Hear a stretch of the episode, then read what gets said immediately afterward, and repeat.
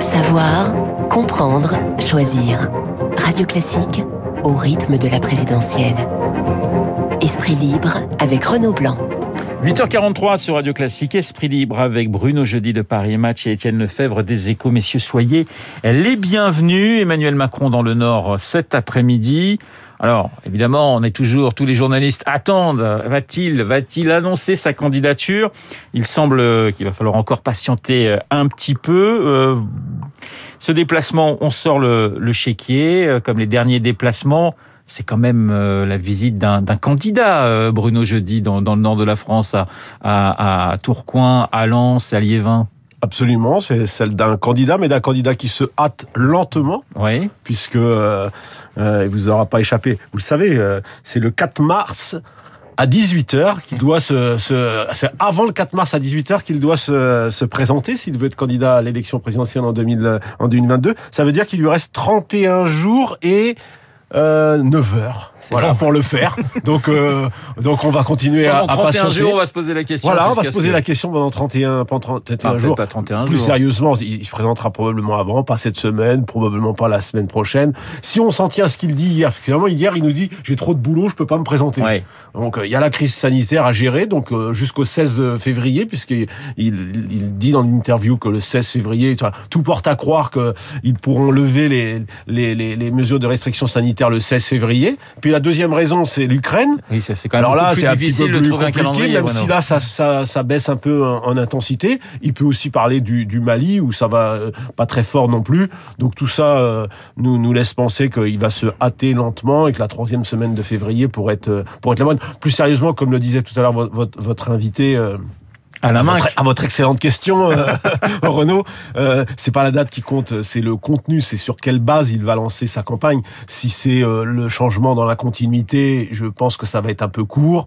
Si c'est disruptif, qu'il a vraiment un, un, un, projet pour son deuxième mandat, il peut emporter euh, la mise. Au fond, aujourd'hui, Emmanuel Macron, on ne sait pas si c'est Giscard 81 ou Mitterrand 88. Voilà, c'est un petit peu la question que je voulais vous poser, et, Étienne. C'est vrai qu'il prend son temps, mais c'est il ne se passe pas énormément de choses de, j'allais dire, du côté de ses, ses, opposants. Il y a des guerres intestines, on va y revenir, mm -hmm. notamment du côté de l'extrême droite, mais euh, on ne peut pas dire que la campagne soit véritablement euh, lancée et il ne peut pas se dire, faut que j'y aille parce que, parce que certains prennent de l'avance par rapport à moi. Non, c'est l'avantage pour lui, c'est qu'il peut se le permettre. Il n'y a pas de campagne, il n'y a aucun sujet qui, qui émerge venant des candidats eux-mêmes. C'est l'actualité qui dicte ces sujets. Alors, euh, c'est l'affaire Orpea, ensuite c'est l'Ukraine, mais mais il n'y a pas de sujet qui. On a des débats sur euh, les droits de succession, mais on n'a on a pas de débat de, de, campagne électorale comme on pouvait avoir à cette même période en 2017 ou en 2012. Étienne, vous parliez d'Orpea, ça peut avoir des conséquences politiques ce, ce, ce dossier? Ça devrait, parce que euh, ce genre de sujet est, est, assez structurant pour la société française. C'est un sujet éminemment politique. Quelle place on, on, fait pour nos aînés? Quel financement public on, on accorde euh, à la fois à, à, la dépendance, aux soins, euh, aux retraites c'est pas un sujet facile, mais c'est un sujet éminemment de campagne électorale. Le problème, c'est que les candidats jusqu'à présent n'avaient pas des projets très fournis sur le sujet. Donc, je pense qu'il y a certaines équipes qui doivent être en train de travailler actuellement pour pour cocher quelques cases qui n'y étaient pas. Et puis, c'est un sujet compliqué pour Emmanuel Macron parce qu'il avait promis une grande loi sur la dépendance. Et, et là-dessus, il a il, pas tenu ses engagements. Il y a des choses qui ont été faites. Hein. Il, y a, il y a quand même de, de l'argent qui a été mis, notamment dans le Ségur de la santé. Mais il n'y a pas la a pas la grande loi sur l'autonomie. Et ces polémiques reviennent régulièrement. Là, il y avait déjà eu des problèmes dans les maisons de retraite il y a trois ans. On avait dit que plus rien ne serait comme avant ensuite. Et on a l'impression que rien n'a vraiment changé. Donc, mais, mais, mais je pense que ce sujet-là ne pourra pas être évité dans la campagne électorale si débat il y a entre les candidats. Alors, on parlait aujourd'hui dans le Nord du chéquier, 200 millions pour le bassin minier, la création de 2000 voire de 4000 emplois à, Dunkerque. Et puis, Bruno, euh, Emmanuel Macron est aussi attendu à Tourcoing sur, sur la question de, de Schengen et la question des, des frontières. Là aussi, c'est pas anodin. Ah non, mais bien sûr, c'est jamais anodin. Le, le, le, le, président, il est, euh, il a trois casquettes en ce moment. Euh, partout où il va, il est président de la République, évidemment, jusqu'au dernier quart d'heure, comme il dit. Il est président en exercice de, du Conseil de, de, de l'Union européenne. N'en faisons pas non plus le patron de l'Europe. Hein. C'est celui qui gère l'agenda euh, euh, du, euh, des de ses différents pairs à la tête des, des, des 27. donc là, il découvre effectivement, il a une occasion qui s'appelle le JAI Alors c'est c'est des c'est ce sont des acronymes européens. C'est la réunion des 27 ministres de l'Intérieur tous les six mois. Figurez-vous qu'ils se retrouvent dans chacun des, des pays où ça a lieu, ou alors au, au, Luxembourg lorsqu'ils ne vont pas dans le pays.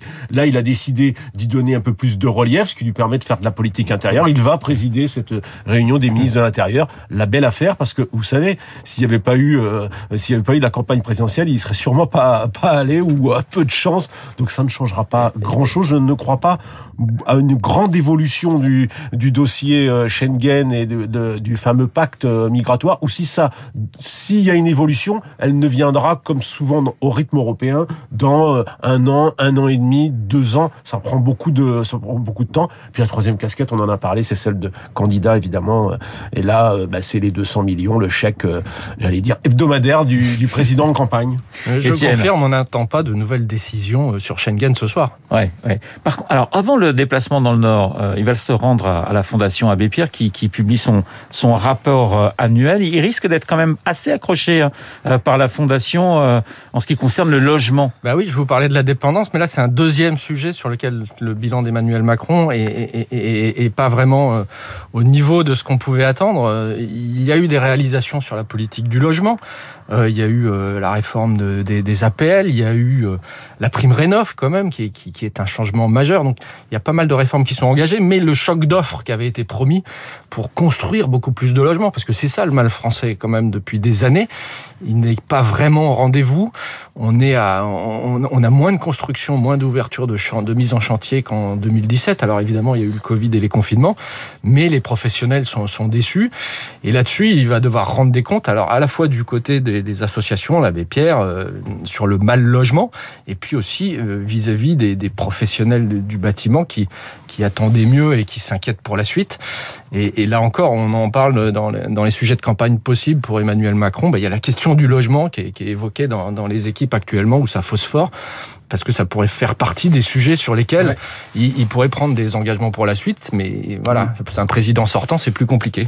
Oui, c'est un des c'est un des échecs, euh, enfin un des semi-échecs de, d'Emmanuel Macron. Il y a une loi euh, qui a été portée en début de mandat par euh, à l'époque le ministre de, Normandie. Les professionnels étaient déjà sceptiques lorsque la loi a été a été votée. Beaucoup disaient qu'on on construirait moins de logements en fin de mandat qu'on en, en a qu'on en construisait en début de en début de mandat. dans l'entourage du président de la République, on confirme qu'on veut faire de ce sujet un, un des sujets de de la campagne présidentielle, comme pour essayer de rattraper ce qui n'a pas marché ce qui n'a pas fonctionné euh, pendant cinq ans. Et pourtant, ça fait des années, mais ça, Étienne euh, l'expliquerait mieux que moi, que la France dépense énormément d'argent euh, dans cette politique de logement et on reste un pays plutôt, plutôt en retard en matière de construction. On va quitter Emmanuel Macron, on va quitter la Macronie, on va passer à Marine Le Pen, visioconférence auprès de 1000 cadres hein, ce soir pour arrêter l'hémorragie des départs. C'est attention, danger pour vous, Bruno, ce qui s'est passé, ce qui se passe ces derniers jours ces ralliements oui, dans un premier temps, moi-même, j'ai cru que ça, peut-être que Marine Le Pen pouvait euh, parce qu'elle a, au prix d'une assez belle habileté, euh, avec les trémolos dans la voix, euh, écarter un peu cette, ces, ces, ces ralliements et disons bon vent à, à, ses anciens amis, y compris sa nièce Marion Maréchal. Vous pensez qu'elle n'était pas sincère concernant sa nièce Si, je pense qu'il y avait de la sincérité, mais enfin après ça a été un peu, ça a été un peu surjoué aussi par par son entourage. Je pense que ça l'attaque sans doute plus que je moi-même je l'avais imaginé, et, j'en tiens pour preuve ce qui se passe dans le rolling, vous savez, ce, ce sondage quotidien euh, qu'on publie avec l'IFOP à Paris Match euh, chaque jour à, 17h. Et quand on regarde le détail, alors bon, les, les évolutions, euh, Éric Zemmour remonte, continue sa remontée. Il était tombé à 11,5 euh, au moment de sa sortie sur les handicapés, qui l'avait quand même lourdement Bien plombé, euh, plombé. Là, il remonte à 14, qui est quand même, il revient dans le match. Et, mais ça, c'est, j'allais dire, c'est pas le plus intéressant. Le plus intéressant, c'est que Marine Le Pen, qui reste à son score, toujours autour de 17,5 et donc en, en position de se qualifier devant Valérie Pécresse. Euh, c'est là ce qu'on appelle la sûreté de choix. Vous savez, les, les, sondeurs demandent est-ce que vous êtes sûr de voter pour tel ou tel euh, candidat? Alors ils répondent oui. Et jusqu'à présent, elle avait une sûreté de choix qui était la plus forte, au-dessus de 81%, ce qui montrait un socle extrêmement euh, euh, solidifié. Et en fait, là, en quelques jours, elle a perdu à peu près 10 points dans sa sûreté de choix, tandis qu'Éric Zemmour, lui, a conforté cette sûreté de choix. Ça veut dire que dans les électeurs de Marine Le Pen, il y a des interrogations. Ces ralliements, sans doute, créent un doute autour de, l'offre le, le, le péniste.